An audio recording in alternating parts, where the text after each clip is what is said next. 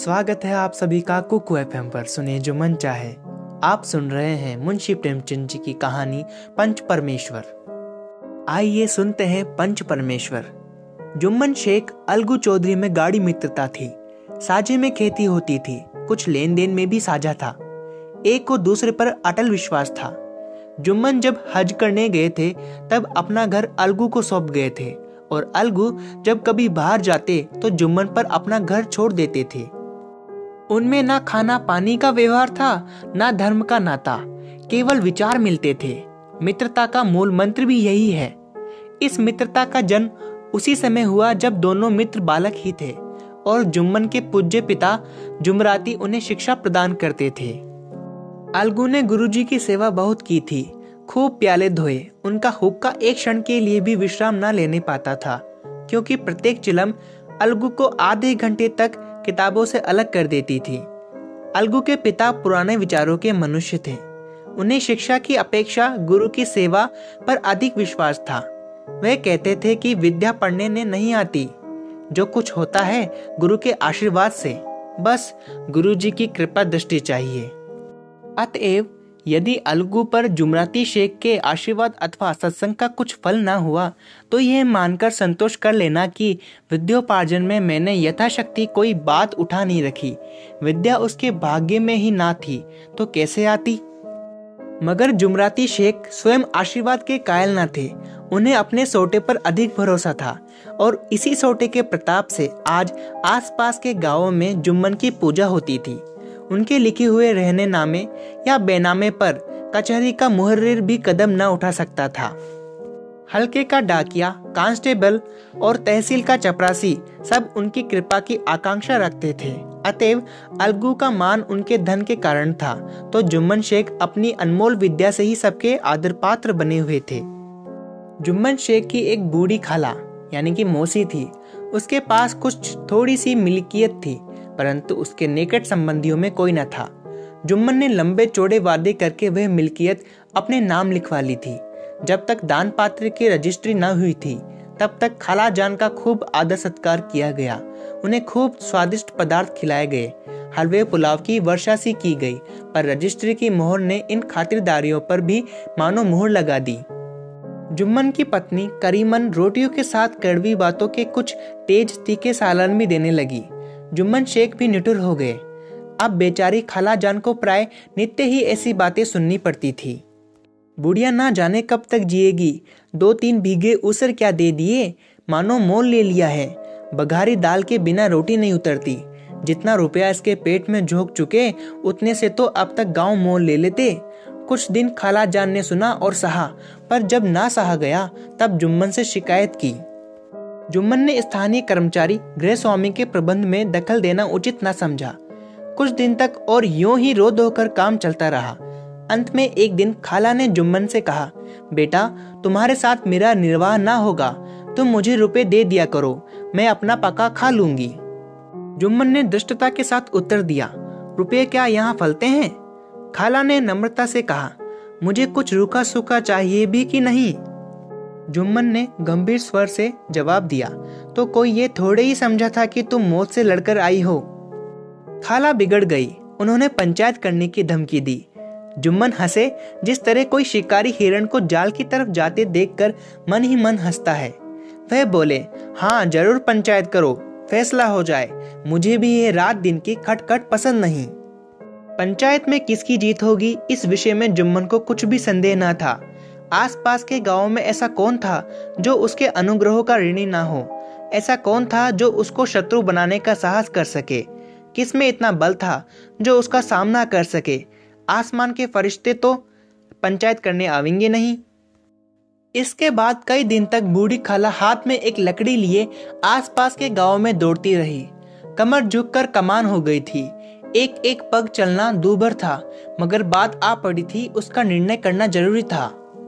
बिरला ही कोई भला आदमी होगा जिसके सामने बुढ़िया ने दुख के आँसू ना बहाए हो। किसी ने तो यूँ ही ऊपर मन से हूँ हाँ करके टाल दिया और किसी ने इस अन्याय पर जमाने को गालियाँ दी। कहा, कब्र में पाँव लटके हुए हैं, आज मरे कल दूसरा दिन, पर हवस नहीं मानती। अब तुम्हें क्या चाहिए?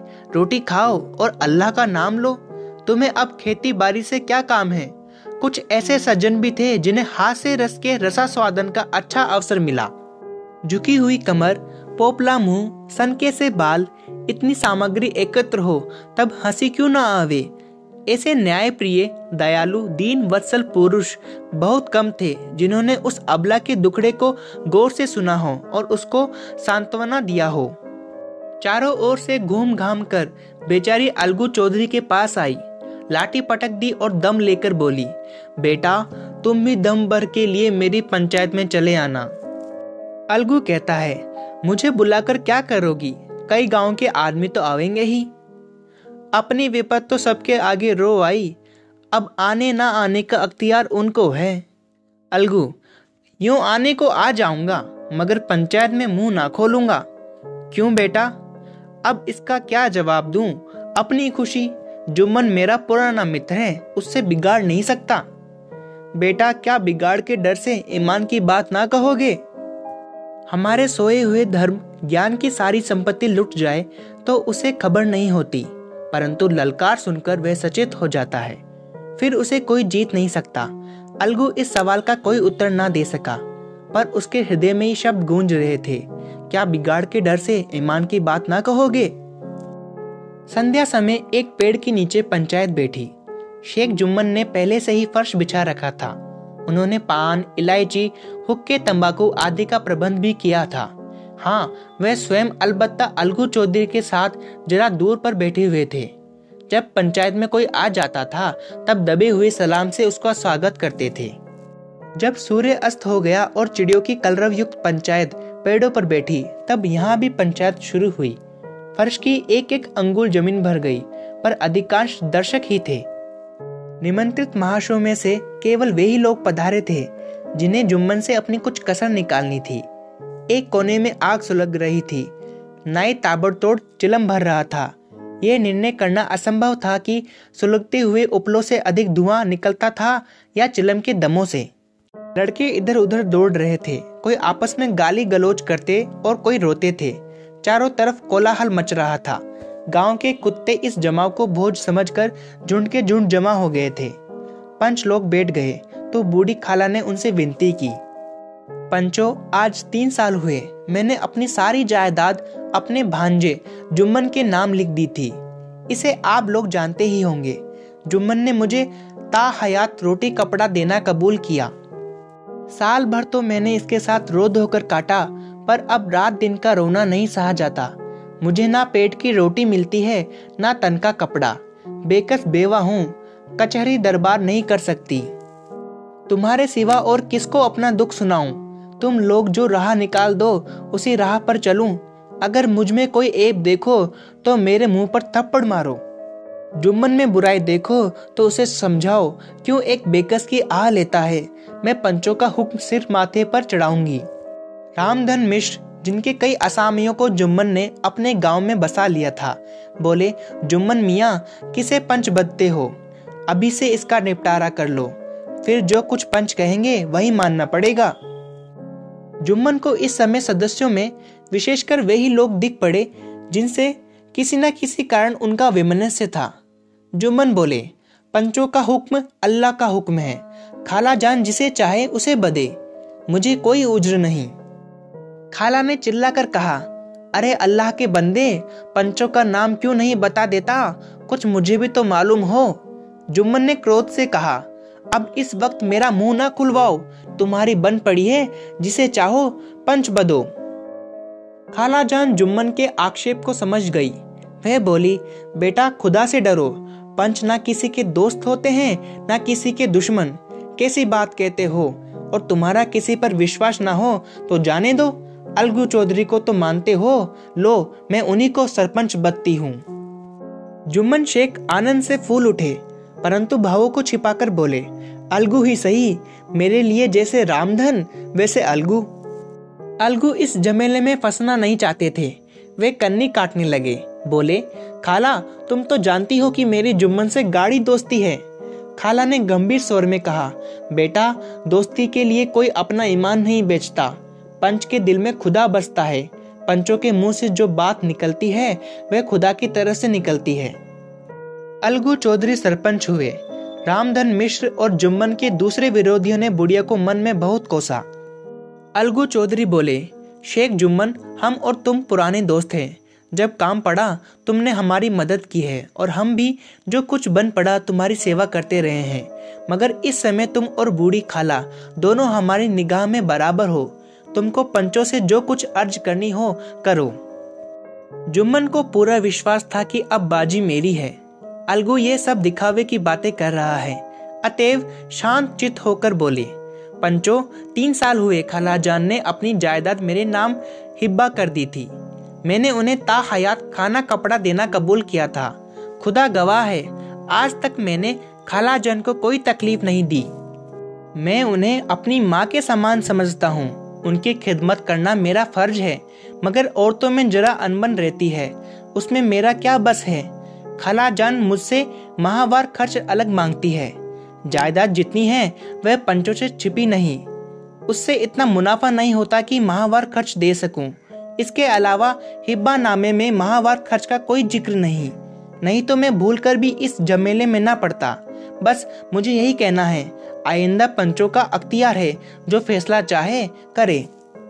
अलगू चौधरी को हमेशा कचहरी से काम पड़ता था अतएव वह पूरा कानूनी आदमी था। उसने जुम्मन से जिरे शुरू की। एक एक प्रश्न जुम्मन के हृदय पर हथौड़ी की चोट की तरह पड़ता था। रामधन मिश्र इन प्रश्नों पर मुग्ध हुए जाते थे। जुम्मन चकित थे कि अलगू को क्या हो गया। अभी अभी ये अलगू मेरे साथ बैठा हुआ कैसी कैसी बातें कर रहा था इतनी ही देर में ऐसी काया पलट हो गई कि मेरी जड़ खोदने पर तुला हुआ है। ना मालूम कब की कसर ये निकाल रहा है। क्या इतने दिनों की दोस्ती कुछ भी काम ना आवेगी? जुम्मन शेख तो इसी संकल्प विकल्प में पड़े हुए थे कि इतने में अलगू ने फैसला सुनाया।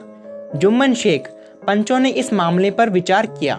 उन्हें ये नीति संगत मालूम होता है कि खाला जान को माहवार खर्च दिया जाए।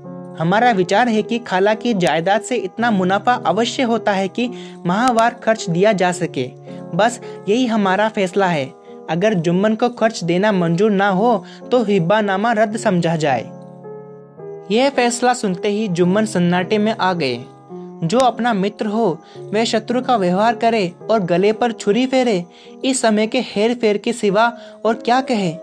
जिस पर पूरा भरोसा था, उसने समय पड़ने पर धोखा दिया। ऐसे ही अवसरों पर झूठे सच्चे मित्रों की परीक्षा की जाती है। यही कलयुग की दोस्ती है। अगर लोग ऐसे कपटी धोखेबाज ना होते तो देश में आपत्तियों का प्रकोप क्यों होता? ये हैजा प्लेग आदि व्याधियाँ दुष्कर्मों के ही दंड हैं। मगर रामधन मिश्र और अन्य पंच अलगू चौधरी की इस नीति परायणता की प्रशंसा जी खोल कर कर रहे थे। वे कहते थे, इसका नाम पंचायत है। दूध का दूध और पानी का पानी कर दिया। दोस्ती दोस्ती की जगह है, किंतु धर्म का पालन करना मुख्य है। ऐसे ही सत्यवादियों के बल पर पृथ्वी ठहरी है, नहीं तो वह कब की रसातल को चली जाती। इस फैसले ने अलगू और जुम्मन की दोस्ती की जड़ हिला दी। अब वे साथ साथ बातें करते नहीं दिखाई देते। इतना पुराना मित्रता रूपी वृक्ष सत्य का एक झोंका भी ना सह सका। सचमुच, वह बालू की ज़मीन पर खड़ा था। उनमें अब शिष्टाचार का अधिक व्यवहार होने लगा। एक दूसरे की आवभगत ज़्यादा करने लगे। वे मिलते जुलते थे, मगर उसी तरह जैसे तलवार से ढाल मिलती है। जुम्मन के चित्त में मित्र की कुटिलता आठों पहर खटका करती थी। उसे हर घड़ी यही चिंता रहती थी कि किसी तरह बदला लेने का अवसर मिले। आज के एपिसोड में बस इतना ही। आप सुन रहे हैं मुंशी प्रेमचंद की कहानी पंच परमेश्वर। कहानी के अगले भाग में सुनते हैं कि जुम्मन शेख बदला लेने के लिए अलगू चौधरी के साथ क्या करते हैं। आप डिस्क्रिप्शन में जाके दी गई लिंक से पॉडकास्टिंग माइक खरीद सकते हैं। और हमारे चैनल को फॉलो करके हमें सपोर्ट कर सकते हैं। सुनते रहिए कोको एफएम सुने जो मन चाहे। धन्यवाद।